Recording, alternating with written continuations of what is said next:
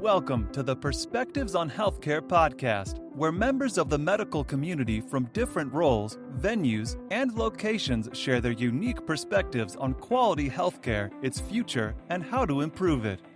Now, from the Your Keynote Speaker studio in Pittsburgh, Pennsylvania, here is your host, Rob Oliver.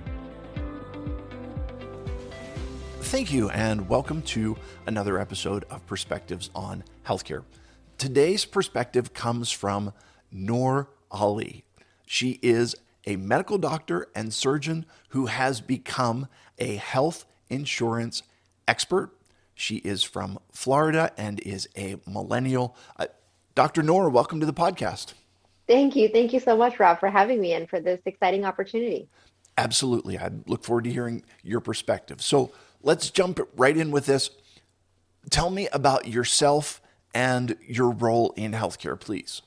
Sure, sure. So I originally grew up in New York City. Uh, I went to medical school abroad in my home country in Bangladesh. Um, there, I did an accelerated medical program for six years where I trained in internal medicine, general surgery, and OBGYN. Um, so I came out on the other end pretty much knowing how to treat everything head to toe on any human being, which was pretty, pretty exciting. And I was pretty young when I was able to do that. Um, but my my talent really was in surgery, in general surgery, and I enjoyed doing that a lot uh, back in my home country in Bangladesh. When I moved back to the states um, after I had gotten married and it was time to to settle back here, I really struggled with um, my licensing exam. So the the uh, the process for foreign graduates like myself, we don't have to go through medical school again, but we do have to pass our licensing exams, which is a series of, of steps. So step one, um, the content was basic sciences, which is which was very very far removed from the surg- my surgical practice and i had been in practice for a couple of years before i came back. So i really ch- had a challenge with that and i failed step one by by one question which was about three points. And that really just put a wrench in my career you know going from being a superstar high performing surgeon to being really nothing to being a high school graduate on paper. Because remember I, I never went to undergrad in america. Um, so that was a huge challenge for me um, and you know, a lot of things happened in between, and I had to reinvent myself. I needed a win, and when I had this opportunity for health insurance, I really just took it, and I said, I got to make this work. Um, and it was foreign to me at the time too, Rob, because in my country, in Bangladesh, there is no health insurance system. It's really pay per fee service. Um, so it was a, a, bit of a learning curve for me to learn this industry. But now I can proudly say I've been doing this long enough that I can call myself a health insurance expert. Um, and what I really aim to do is is solve health insurance problems. Okay, maybe you can talk about this a little bit. Um, I feel like in medical treatment, the health insurer has actually become one of the most powerful partners in this, not just from a payment perspective, but from the limitations on payments. So I've said this before, but one of the first questions that happens, the doctor finds out what your diagnosis is, and before they begin the plan of treatment, they say, What kind of health insurance do you have? And your insurance determines the plan of treatment. So, can you talk a little bit about that process and talk a little bit about what happens within that dynamic?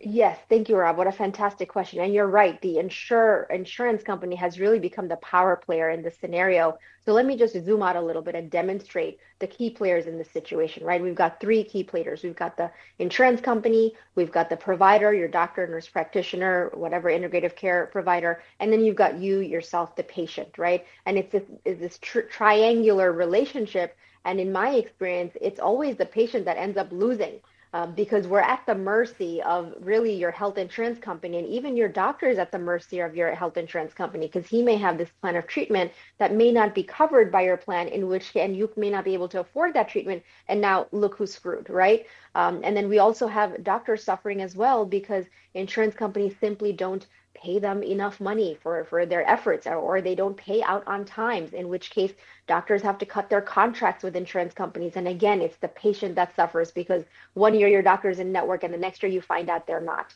Um, so you're absolutely right that they have become a position of power in this in this dynamic and relationship. And what I aim to do is that I've never claimed to really fix a broken system or uproot from from the bottom but really i advocate for the patient and the customer in this relationship to figure out what is going to serve you. What can we figure out in which situation do you have the most wins? So that's really what I help to do is identify what your challenges are and connect you with a health insurance plan that's going to solve that. Yeah, and it sounds to me like what you're doing is almost an assessment of the patient to find out what are your needs, what are the things that you are likely going to um, be uh, included in your plan of treatment, and then how do we find an insurance product that's going to cover the items that are that we're talking about? Is that properly understanding what you're working on? Yes, precisely. The step one when I speak to any clients is really just understanding, you know, where are you? Where are you at? What is your situation? What do you need? What do you think of as quality healthcare? And then leveraging that situation to connect with the with the best product or the best plan. Okay, wonderful. Well, you've led me right into my next question, which is, what does quality healthcare mean to you? Yeah, and that's a, that's a wonderful question. It's interesting that you're posing it to me because that's what I ask my clients all day long. What does quality healthcare mean to you? And then and then whatever that is, I help to craft and find that. So to me, quality healthcare is when an insurance plan covers what I want it to cover. And if that means I'm trying to have a baby and I need that maternity cost to be affordable to me, to have all of those visits covered, that's quality to me if you're a young 20s male you don't care about maternity coverage. You want to you know know that if i hurt myself playing basketball i'm not going to have big out of pockets or experience medical bankruptcy. So that that answer is different for everyone and it's really important to pay attention to what situation they're in in life and then find a plan that that fits that. And a, great example that I'd like to use all the time is if you've got a couple, right, and the, and the wife's having a baby and she needs awesome maternity, the spouse doesn't necessarily need to be on that plan. You don't need to pay excess premiums for 12 months for the both of you just because she needs to have a great maternity coverage. So th- things like that you got to keep in mind and think outside of the box on how to leverage your situation and define what quality healthcare is at every season of your life. It's really interesting to me because the World Health Organization, when they talk about quality healthcare, one of the things that is mentioned is accessibility, that you have to have access to quality healthcare. And uh, what you're talking about is the fact that just because a form of healthcare exists in your neighborhood or in your vicinity doesn't mean that you necessarily have access to it if you don't have the right insurance. Am I properly framing that? Yes, yes. Access is, is a great point, Rob. I'm glad that you mentioned it. When we think of the of, of the global perspective that World Health Organization has, what they're trying to say is if someone needs healthcare, they have to be able to get it, no questions asked. You know, reducing or minimizing barriers such as cost, transportation, uh, racial or social determinants issues, all of that. Um, but you're right. If and what you're referring to specifically is healthcare in America, right? You can have a great health insurance plan but if your network is limited or you have a doctor that you love, but they don't take your health insurance, that's still not defined as access. Um, so you're absolutely right about that. And that is another question that I take into uh, account for, for my assessments. You know, you can have an amazing health insurance plan, but where do you want to use your health insurance? Where are you taking it? Do you travel for work? You know, is it, are you only staying uh, limited to your net, your, your locality, your geographical region? Yeah. Yeah. And I mean, it's, what you're talking about is so applicable for me personally because here in the city of Pittsburgh, where I live, the city is divided in half, and there are two insurance, two types of insurance. And if you have this insurance, you have access to half of the hospitals in the city. If you have a different insurance, you have access to the other half of the hospitals. And I had to literally choose my health plan based on where my doctors were and which ones were covered in that. So I, I think it's really important uh, understanding that you've got. So can you give me an example of quality healthcare? And I think you've done that a little bit, but I'll leave you to it. Quality healthcare to me is is when when what I want covered is covered at a reasonable price. And there's a few myths that I, I talk about or that I like to bust, especially after being an industry expert in health insurance you know, insurance is not meant to cover everything. It's meant to mitigate your costs. And that's a huge point, especially when we really look at the cost of healthcare in our country compared to other countries globally. You know, services are billed at the highest rates that they've ever been billed before, right? So, you know, an x-ray could be anywhere from 50 to $5,000 depending on where you go for the same x-ray of the same body part, perhaps with maybe higher technology, but the outcome when we read that x-ray is about the same, right? So, we want to think about what is a reasonable out of pocket for you where you're like, yeah, you know what, I, am okay to pay $10 for that x ray, or yeah, I, I can afford $75 for that x ray. So, quality healthcare is when what you want to be covered is covered at an affordable rate to you. So, we want to look at those things like out of pocket services, co pays, deductibles, max out of pockets. And it's a very, very individual, you know, income based, um, revenue based answer for a lot of people. Okay. I've got kind of a out of left field question for you, and hopefully you won't get mad at me for for this. But um, I have a friend of mine who talks about health insurance and says the one of the reasons that health insurance and our expectations of health insurance are so high is when they began to cover prescription drugs because if we were take if we were paying out of pocket for our prescription drugs I feel like we would take a lot less of them or we would be much much more aware of what it is as opposed to if you have a you know a three five ten dollar copay on a medication you're not really aware of the cost that's coming into that. What are your thoughts about that idea? That's very interesting yeah to, to isolate because the pharmaceutical industry is a huge you know conglomerate in itself. Um, and and you're right you know i haven't actually thought about this as an isolated kind of discussion topic is the role of big pharma in, in healthcare and insurance itself and how it impacts our care seeking behavior when getting prescriptions. Um, I know what, from my perspective, when a customer or client comes to me with a very expensive medication, my first thought is, well, how do I find a lower cost or free solution to help get them access to that? you know, which isn't, and if you zoom out and zoom out and zoom out a little bit more, it's going further away from the model of prevention and maintenance and more towards the allopathic model. Um, so it's very interesting. I don't think I have a direct um, thought on, you know, what that could possibly mean, but th- that is a very intriguing discussion. Okay, uh, wonderful, uh, well handled. So, what do you wish people understood about your role in healthcare? Um, for for me, being a medical professional in the health insurance industry, I just wish everyone had a, a bit more of an open mind, um, and I think that's happening more and more as we are, you know, more delving into this era of education and empowerment um, I think about myself four years ago before I entered this industry. I myself really struggled with my health insurance plan. I thought it was a scam, you know, much like a lot of America thinks that the insurance industry is a scam. Uh, when I when I had my first visit uh, in January of a year, I remember, and I hadn't met my deductible, I was furious. I was like, "What do you mean I have this bill? What do you mean it's not covered at 100%?" So just kind of that lack of education and uh, understanding and awareness for insurance itself, I think we're, we're turning the curve where we're getting better at it. But that's what I wish for for my colleagues in healthcare as well as customers who, who kind of write off this industry as kind of a, a, a BS or scam is take some time to understand it a little better. You know, when you understand what you have, it empowers you to use it better. You know, makes you feel better about it and it doesn't make you feel as mad when something isn't covered at 100% or to your expectation because you understand what your policy is. Oh, okay, my insurance is meant to cover 80% of that bill, so I'm expecting a 20% bill. Then you're not so mad about it anymore. So I, I just wish for a little bit more open mindedness around the insurance industry. Sure. And yet at the same time, I will say this that I, I mean, this is my personal theory, and there's no reason. I, I feel like the insurance companies have an algorithm that kicks out one out of every four or five claims just for the sake of saying, hey, let's see if we reject this, are they actually going to come back and you know try and uh, try and appeal this, or can we get away with not paying it? And I, I don't know. I, I would imagine that that's not accurate, but sometimes it's how you feel because things get rejected for no reason. Can you talk about how that process affects the way that people look at health insurance?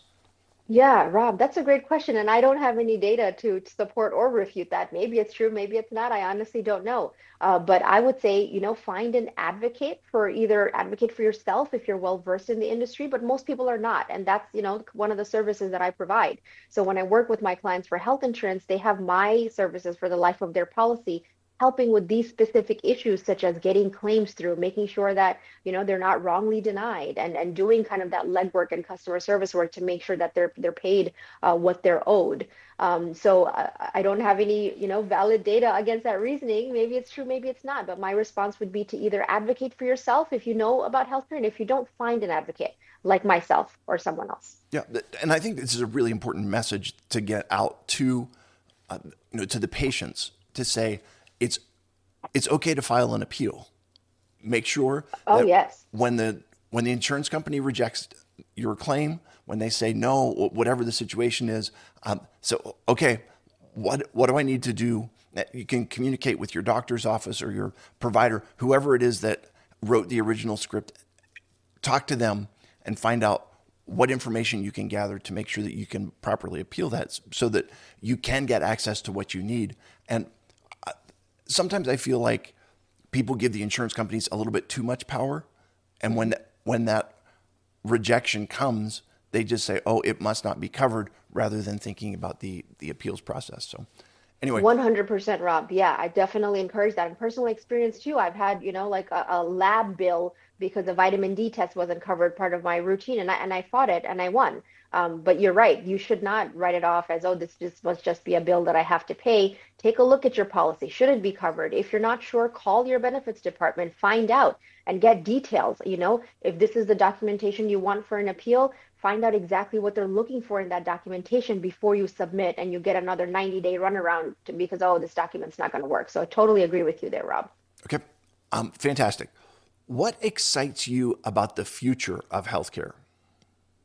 Um, I think I touched on this a little before, but really patients, consumers, customers getting uh, more aware. So podcasts such as yours that do such a great job of educating on the different perspectives, the different sides and facets of healthcare, helping patients become more aware and educated. I think that's really exciting for me because now we're not so afraid of big insurance and big pharma. Now we have the tools and knowledge to, you know, fight a wrong claim or or know where to shop for healthcare and not feel screwed.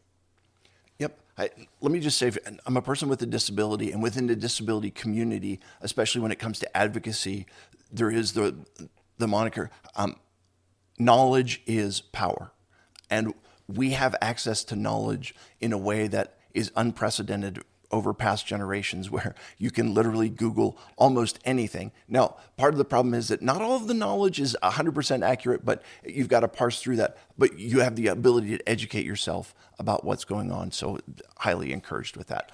Uh, last question What is one thing medical professionals can start doing today to improve the quality of healthcare? Hmm this was one question I, I didn't immediately have the answer for. I had to like start think. I had to stop and think about it a little bit. Um, and I want to give a, a I don't know a more of a spiritual answer here. And I think it's it's to be more loving of each other, of industries, of our peers, for our patients, just to have a little bit more of an open heart and love. Because I feel like when you know I demonstrated that that triad with the with the three key players, we're always kind of on defense mode like oh you're the bad guy or you're the bad guy and just pointing fingers you know? You know maybe just stop a little bit and say okay well you know at least i have a health insurance policy. You know maybe it's not covering this but i do have good coverage for that. Or you know my doctor's trying their best. It's not my doctor's fault my insurance doesn't cover it you know? Or or uh, have maybe the doctor can understand well this is the only insurance plan that this patient can afford. So let's work with this so just ex- just exhibiting a little bit more love towards each other, uh, I, I, think can help increase better outcomes. You know, it's it's interesting because I, what you said was about increased love, and the first place that you went was with colleagues, and I I thought that is very powerful because there are times when you have different different roles that are kind of pitted against one another, or you know, one therapist wants to do this, another therapist wants to do, and social work has a different, and and there becomes some contention there. And at the end of it, what really needs to happen is how do we serve the patient? We are all in the business of helping this patient get back to as healthy as possible and to living their life as they want to. And as a team, we're all on the same page and we're all moving towards that. Let's figure out how we can get along and appreciate and respect each other. And actually, that is part of the reason why I started this podcast so that medical practitioners can listen and hear where their colleagues are coming from and see how their colleagues view things. And as a result, increase the respect that they have, the understanding that they have, and maybe it'll just be an opportunity for everyone to get along a little bit better. So, thank you so much for feeding into that. And uh, I appreciate you being here. Listen, Noor Ali, I appreciate your time and I respect you and I appreciate your perspective on healthcare. Thanks for listening to Perspectives on Healthcare. Visit perspectivesonhealthcare.com to learn more about Rob Oliver or to subscribe so you never miss an episode. If this podcast was valuable, we'd appreciate a review on iTunes. Or if you tell a friend or coworker about the show, that would be helpful too. Join us again next time for more Perspectives on Healthcare.